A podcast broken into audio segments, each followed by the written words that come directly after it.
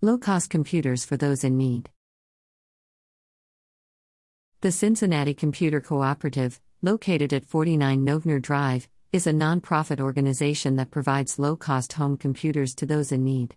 Low-income individuals and families, students from kindergarten to postgraduate, and individuals over the age of 55 are eligible to buy from the cooperative.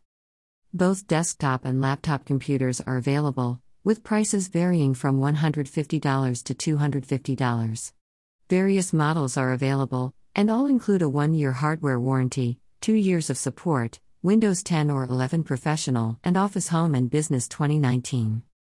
An additional service is available for $25 to transfer data and documents from your older computer. They also have malware removal services available for $20. More information is available on their website. They are open for purchases, or drop-off and repairs, from 3 p.m. to 7 p.m. on Tuesday, Thursday, and Friday, 3 p.m. to 9 p.m. on Wednesday, and 9 a.m. to noon on Saturday.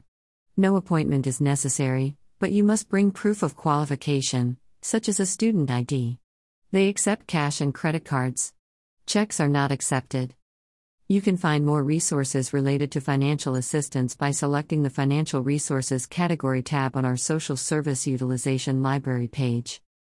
You can find links to the resources mentioned in this episode with a written version of this story on our website at cincinnati.unitedresourceconnection.org. You've been listening to the Cincinnati Social Service News, now available as a podcast on Amazon Music, Audible, Apple, and Google Podcasts, iTunes, and Spotify. If you have social service news to submit to this podcast, visit cincinnati.unitedresourceconnection.org. Once there, you can also subscribe to get a free summary of the past week's local social service news stories emailed to you every Saturday morning. So subscribe to our e-newsletter and podcast, and visit us online to discover more social service news and resources.